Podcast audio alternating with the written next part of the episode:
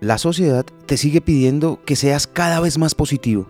Y para ser positivo todo el tiempo, constantemente recibes un mismo mensaje, una y otra vez. Y ese mensaje es que te importe todo de verdad, una y otra vez.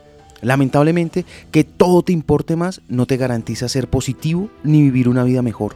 Como cualquier otra persona, te preocupa demasiado las cosas que no importan y esto no hace más que hacerte sentir mal contigo mismo.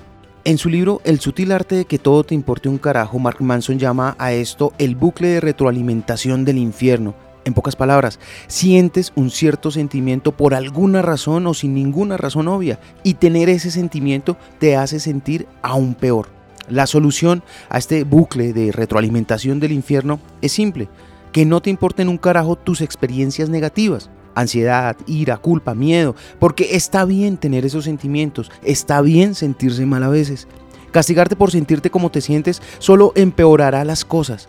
La madurez se trata de poder preocuparse solo por las cosas que son esenciales. Esa simplificación puede hacerte feliz de forma constante.